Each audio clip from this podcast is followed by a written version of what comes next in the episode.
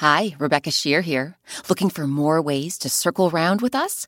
Join the Circle Round Club and get all sorts of great perks, like a welcome box with Circle Round goodies, monthly newsletters, even ad-free episodes, and bonus bedtime stories. Support our public radio podcast and sign up now at wbur.org slash Circle Round Club. WBUR Podcasts, Boston.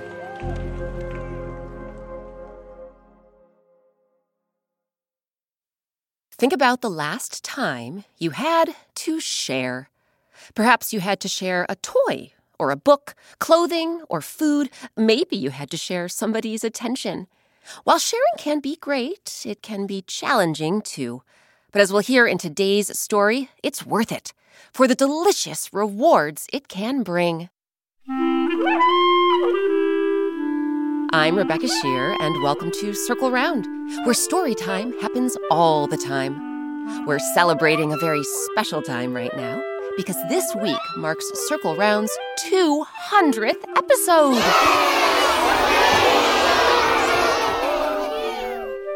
Those, by the way, are hundreds of Circle Round fans who were kind enough to help us celebrate by sending in recordings from around the world.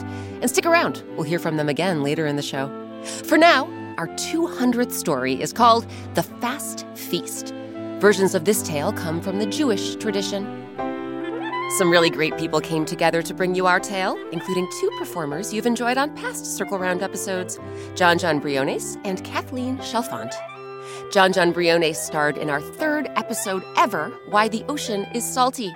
He voices characters in the animated series Transformers Earthspark on Nickelodeon and Trese on Netflix. Tony Award winner Kathleen Chalfant starred in our season one finale, The Lamb with the Golden Fleece. The Tony Award winner has appeared in numerous plays, as well as The Affair on Showtime and House of Cards on Netflix. So circle around, everyone, for the Fast Feast.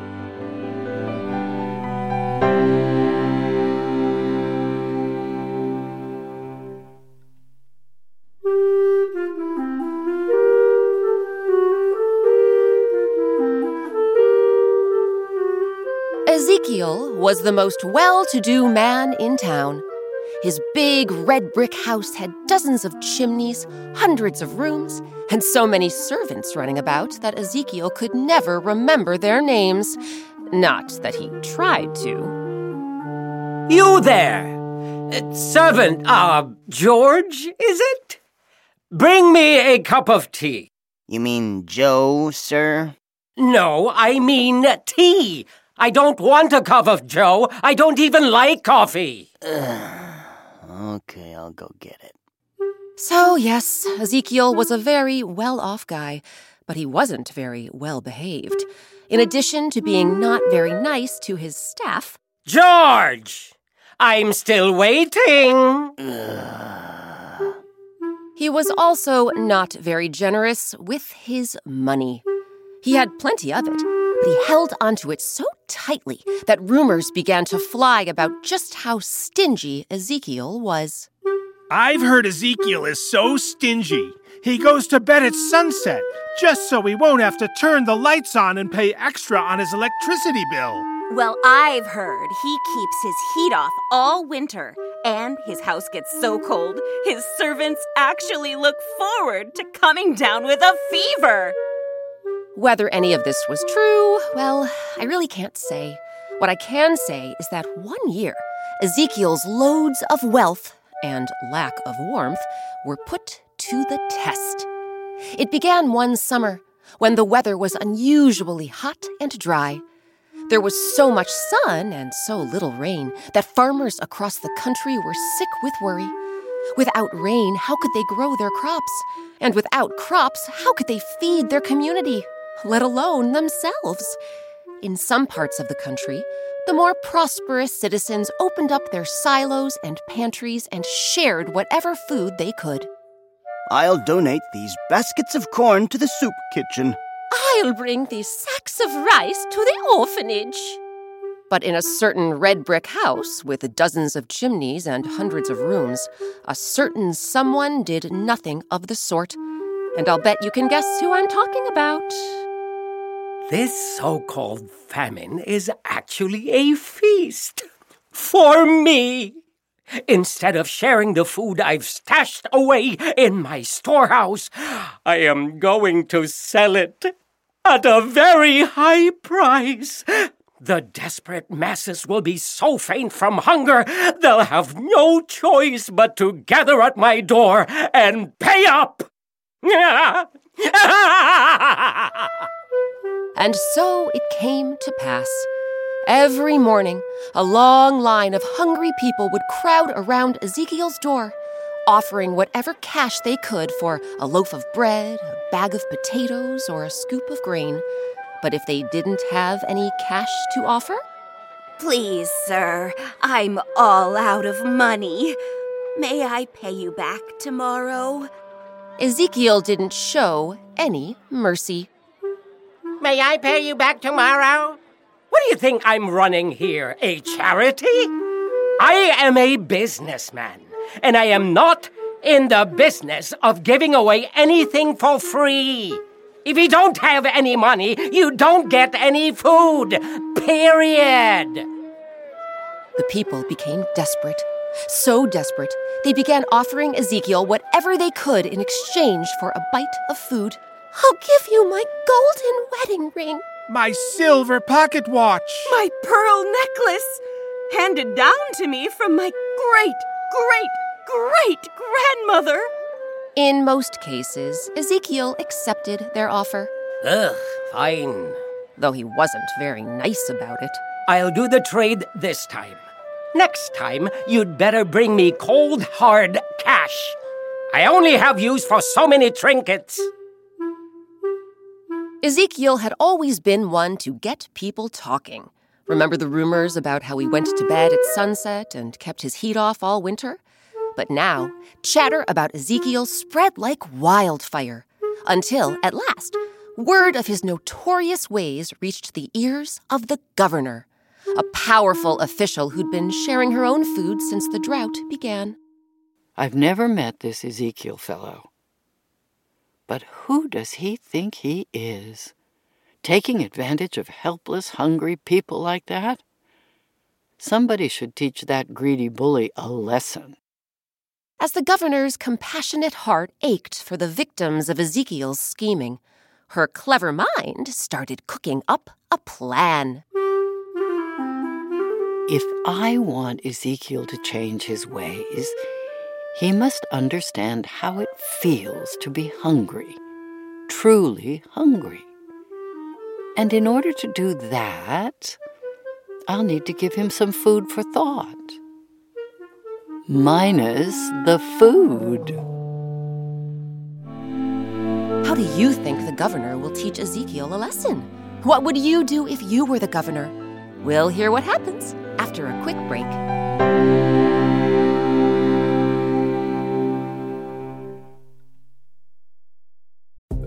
Support for Circle Round comes from Indeed. We're driven by the search for better, but when it comes to hiring, the best way to search for a candidate isn't to search at all. Don't search, match with Indeed. Ditch the busy work and use Indeed for scheduling, screening, and messaging so you can connect with candidates faster. And listeners will get a $75 sponsored job credit to get your jobs more visibility at Indeed.com slash Circle Round. That's Indeed.com slash Circle Round. Terms and conditions apply. Need to hire? You need Indeed.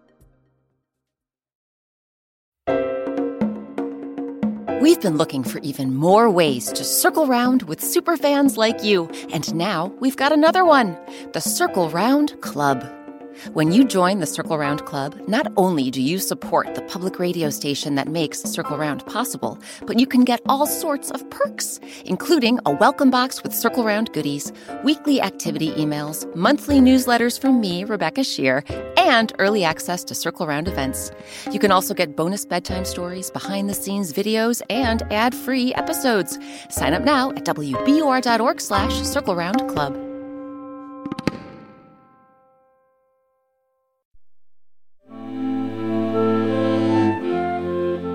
Welcome back to Circle Round. I'm Rebecca Sheir. Today, our story is called The Fast Feast.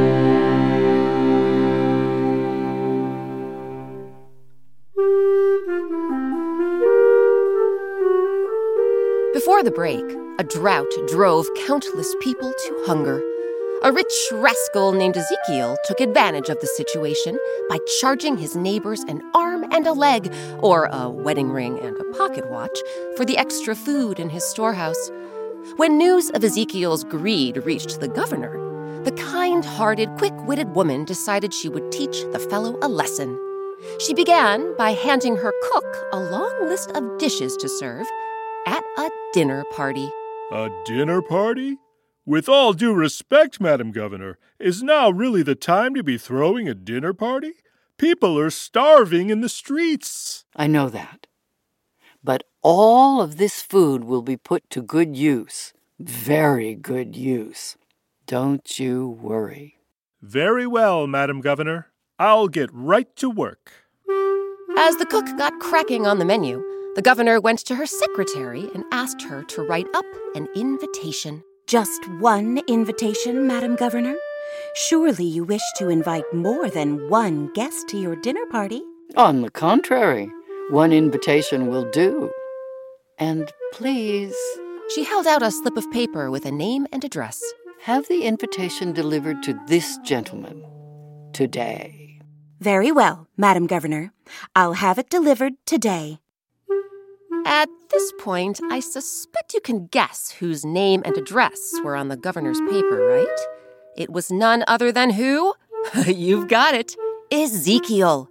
And when Ezekiel received his personal invitation from the governor, he puffed up with pride. Would you look at this? The governor is inviting me to dine with her. Personally. It's about time she extended such an invitation, what with me being such an illustrious member of society and all. This should have happened years ago. But better late than never. The day of the dinner party, Ezekiel took a hot bath, got a close shave, and dressed himself in his snappiest suit. He made sure not to eat anything before the party, lest his stomach be too full to enjoy the governor's feast. I am not usually one to skip breakfast and lunch, but the hungrier I am when I arrive, the more delicious food I can gobble up when I get there. By the time Ezekiel reached the governor's house, his stomach was so empty he was feeling weak in the knees. His legs buckled as he walked up the steps to the front door. Then he took a deep breath and rang the bell. Within moments, the door was answered by a butler wearing white gloves and a waistcoat. Ah, you must be Ezekiel. The governor is expecting you. Right this way, please. Ezekiel's footsteps clicked on the marble floors as the butler led him down a long corridor and into a banquet hall. Inside the hall was a long table set for two, with sterling silver cutlery, porcelain plates, and crystal goblets. Ezekiel noticed there was no food on the table, but as the butler led him to his chair, he imagined the delectable delights being prepared in the kitchen. Please have a seat, sir. The governor will be with you shortly. But before she arrives, perhaps you would like to hear the rules? The rules? Ezekiel spread a silk napkin across his lap. Oh, you mean no elbows on the table, no chewing with your mouth open, no using a fish fork unless you're actually eating fish? Not those kinds of rules, sir. In this house, there are two very special rules you must follow when you're feasting with the governor. Ezekiel felt his heart drop and his stomach grumble. No offense, but can't we just get on with the feast already? Do I really need to sit and listen to a recitation of thou shalt and thou shalt nots? The butler fixed Ezekiel with a cold stare. Good sir, I would strongly advise that you listen to the rules. Because if you go against the rules, I can assure you, her governorship will be most displeased. Ezekiel let out a sigh. The first thing he wanted to do was get something down his gullet, But the last thing he wanted to do was upset the governor. So he met the butler's cold gaze with a warm grin. You know what? I would actually love to hear your rules. Please illuminate me. Very well, sir. The butler held up a finger. Rule number one. During the course of this evening, you must not ask any questions. Do you understand? Ezekiel did understand what the butler was saying. He just didn't understand why there would be such a rule. What kind of host doesn't allow their guests to ask any questions? But not wishing to offend, Ezekiel just nodded his head. I understand. I must not ask any questions. Very good. Rule number two. At all times, you must be complimentary toward the governor. Be copious with your commendations, fruitful with your flattery, ample with your accolades. There is no such thing as too much praise, even if none of it is true. Ezekiel was so focused on the gnawing pains in his insides that he couldn't be sure. Did he hear that last part right? I'm sorry, good fellow. Are you really saying that I should heap praise on the governor, even if it's an outright lie? Ah, ah, ah. The butler wagged his finger. Remember what I said about asking questions. But now that you've heard the rules, the governor will be with you shortly. She thanks you for your patience. Then the butler turned on his heel and breezed out of the hall, leaving Ezekiel alone with a watering mouth, a growling belly, and a reeling mind. After what felt like hours, Ezekiel heard the clickety clack of footsteps echo through the hall. Bustling toward the table was the governor, wearing a fancy gown, long dangly earrings, and the highest heels Ezekiel had ever seen. Greetings! You must be Ezekiel. I have heard so much about you. You've made quite a name for yourself.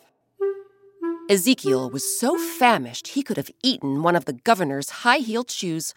But remembering the butler's rule about praise, he just pasted on a big grin. You also have made quite a name for yourself, Madam Governor, on account of all the food you've done. I mean, all the good you've done. The good. you know. Ezekiel gritted his teeth. He was so delirious with hunger he couldn't even talk. But surely the food would be coming soon? The governor seemed to read his mind. I assure you, the food will be coming soon. I appreciate your patience, Ezekiel. It's my pleasure, Madam Governor. Dining with you is well worth the wait. The moment Ezekiel said these words, the butler came marching in with a large silver platter.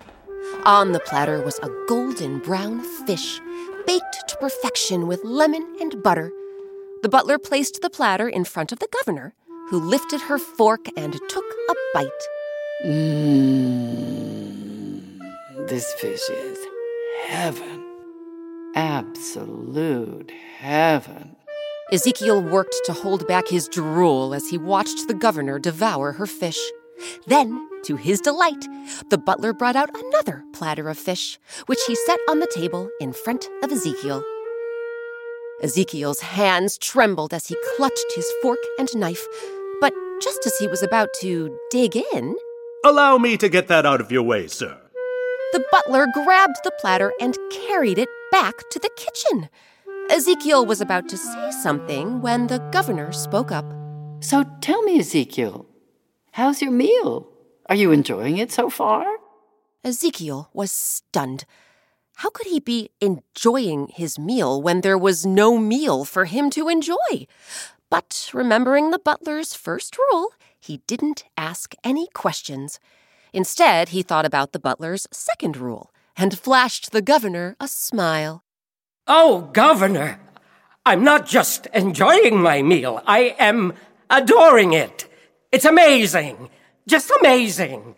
You are totally outdoing yourself as a host. Why, thank you, Ezekiel. I appreciate the compliment. Now, where is that second course? Ezekiel's eyes lit up as the butler re entered the banquet hall. This time he was carrying a golden bowl, which he placed before the governor. Ezekiel's mouth watered as the salty smell of chicken soup wafted through the air. The governor lifted her spoon and plunged it into the broth. Mmm, this soup. It is divine. Simply divine. As Ezekiel waited for his own soup to be served, he felt his patience evaporating faster than the wisps of steam curling out of the governor's bowl. But at last the butler returned, bowl of soup in hand. He placed the bowl in front of Ezekiel.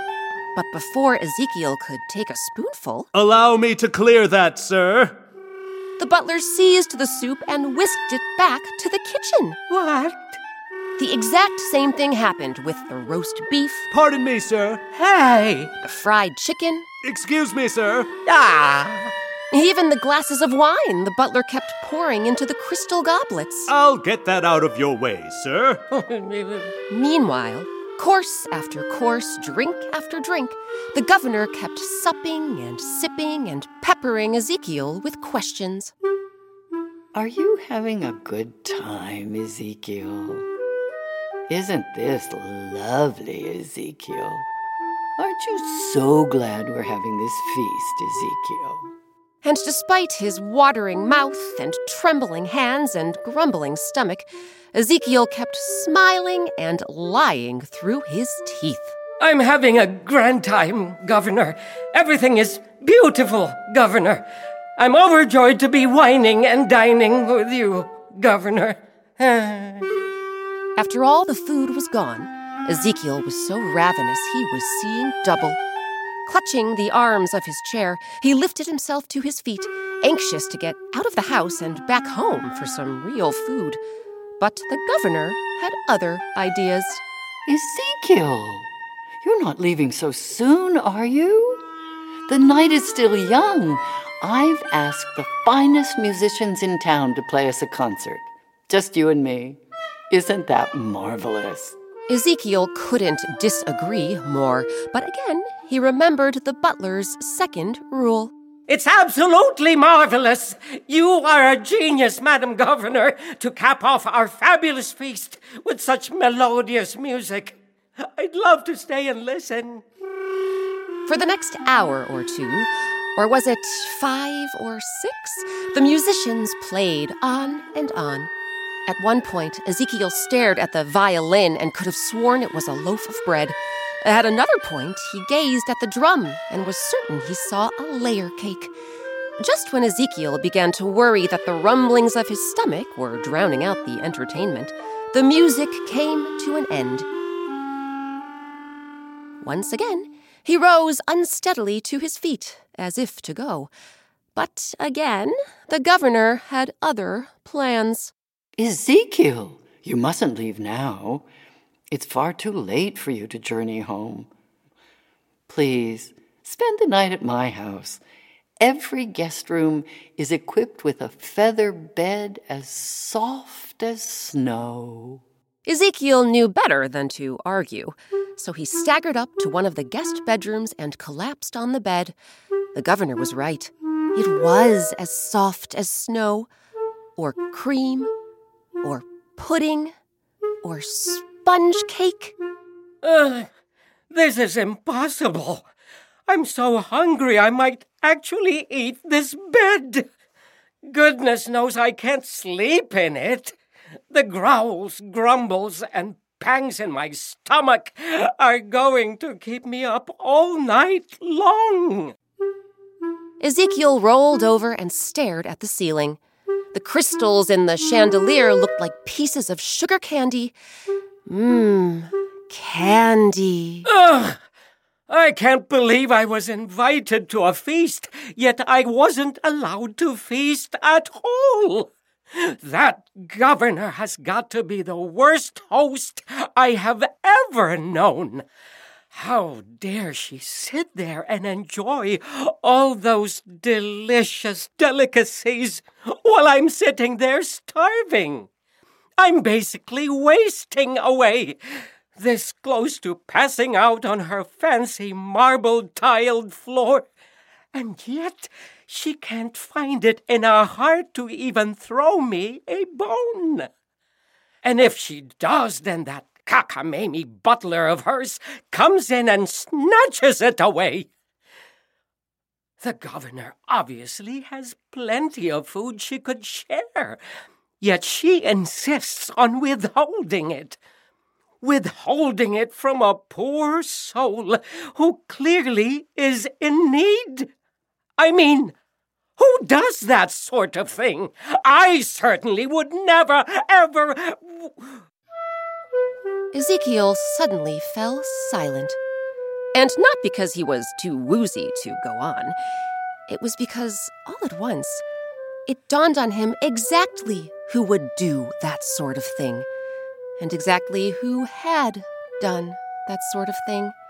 To countless hungry people who had crowded his door in hopes of getting a loaf of bread, a bag of potatoes, or a scoop of grain. In that instant, everything became clear. As clear as the crystal goblets that Ezekiel hadn't drunk a drop of wine from during dinner. Now I see what the butler's rules were all about. Oh, ha! Well played, Madam Governor. Very well played. The next morning, word reached the governor that Ezekiel had departed her home before sunrise. By dawn, he was spotted outside his storehouse, freely giving out food to everyone who lined up at his door. He did the same thing the next day, and the next, and the next, until at last the drought was over and the crops began to grow. But even then, Ezekiel continued his generous ways. He gave all of his servants a well deserved raise. He even learned their names. Thanks for all the hard work, Joe. You got it, sir. By George, you finally got it. George? I thought you said your name was Joe. Never mind. Thank you, sir. So, in the end, Ezekiel was a changed man.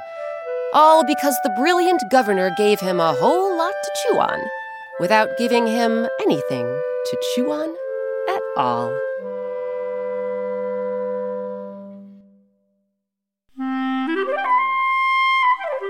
Well, that's it, our 200th episode. But before we go, now it's your turn. Do you have a favorite Circle Round story? Think about what that story might be, then draw a picture inspired by the tale. Maybe you'll draw the characters. Maybe you'll put yourself in the drawing. When you're done, share your picture with someone you love, and then, if you'd like, share it with us. Grown ups, you can snap a photo of your child in their drawing and email it to circleround at wbur.org. Or post and tag us on Instagram. Our handle is at Circle Round Podcast. Our 200th story, The Fast Feast, was adapted by me, Rebecca Sheir. It was edited by Nora Saks. Our original music and sound design is by Eric Shimalonis. Our artist is Sabina Hahn. Sabina has drawn a black and white coloring page for all of our stories, and you can color them in while you listen. Grown-ups, visit our website, wbur.org slash circle round, and click on Coloring Pages. And while you're at wbur.org slash circle round, you can find a link to our Circle Round picture books, adapted from some of your favorite episodes. Just click on Books. Special thanks to this week's actors Theodore Chin, Ryan DeLusung, Jessica Rao, Jon Jon Briones, and Kathleen Chalfant. Jon Jon Briones starred in our third episode ever, Why the Ocean is Salty, opposite Lou Diamond Phillips. Listen for Jon Jon in the animated series Transformers Earthspark, and watch for him in the all-star cast of Beauty and the Beast on Disney+. Plus. Grown-ups, check out Jon Jon in the upcoming limited series Class of 09 on Hulu, and the feature film The Last Voyage of Demeter. Tony Award winner Kathleen Chalfant starred in our season one finale, The Lamb with the Golden Fleece. This Broadway and off Broadway legend has appeared in The Affair on Showtime and House of Cards on Netflix. She'll perform in the upcoming plays Tomorrow Will Be Sunday at Detroit's Arab American National Museum and the Kennedy Center in Washington, D.C., and Here There Are Blueberries at D.C.'s Shakespeare Theater Company. Our featured instrument this week was the clarinet, played by a musician you know and love from the Circle Round theme song, Ben Redwine. To learn more about the clarinet and Ben Redwine, and to see a photo of Ben playing this member of the woodwind family, visit our website. Once more, that's wbur.org slash circle round. Grown-ups, if you enjoy what you hear on Circle Round, please write us a five-star review on your favorite podcast app. And please tell your friends about the show. It'll help us keep circling round with you for years to come. Circle Round is a production of WBUR, Boston's NPR news station. I'm Rebecca Sheir, and for the 200th time ever, assisted by many of our fans from around the world, I am so excited to say thanks for circling around with us. One of the best things about creating Circle Round is hearing from listeners like you. Circle Round fans have been telling us about their favorite Circle Round stories, and we're excited to share some of their voices with you. My name is Indra. I live in Vancouver, Canada. My favorite circle round story is Coyote's Wild Ride. And my favorite part is when Coyote's killed on fire. Hi, my name is Molly and I live in Takoma Park. And my favorite story is the bright yellow hat. And my favorite part is when she needs to help the cedar tree. Hello, my name is Amelia and I live in Missoula, Montana. My favorite story is Coyote's Wild Ride, and my favorite part is when Coyote says, I'm riding your butt across the sky. My name is Delaney. I'm from Tampa, Florida. My favorite story is The Persimmon Sisters. I like the part when they thought that ghosts were taking the persimmons, but it was actually just the sisters were giving each other some persimmons. Hi, my name is Elliot, and I'm from Norwich, Vermont. My favorite circle round story is the banana split, and I like it because monkey words are lesson, and I like all of them, but that's my real favorite. My name is Sajiro. I live in California. My favorite circle round story is the bright yellow hat. I like the part when the girl finds out she can hear the flowers talk. My name is Fiona. I live in Seattle. My favorite story is the Never Ending Stories. My favorite part is when she realizes stories are meant for freedom. Did someone mention an episode you missed? No problem. You can find every single Circle Round story on our website. That's wbur.org slash circle round or wherever you and your grown-ups get your podcasts.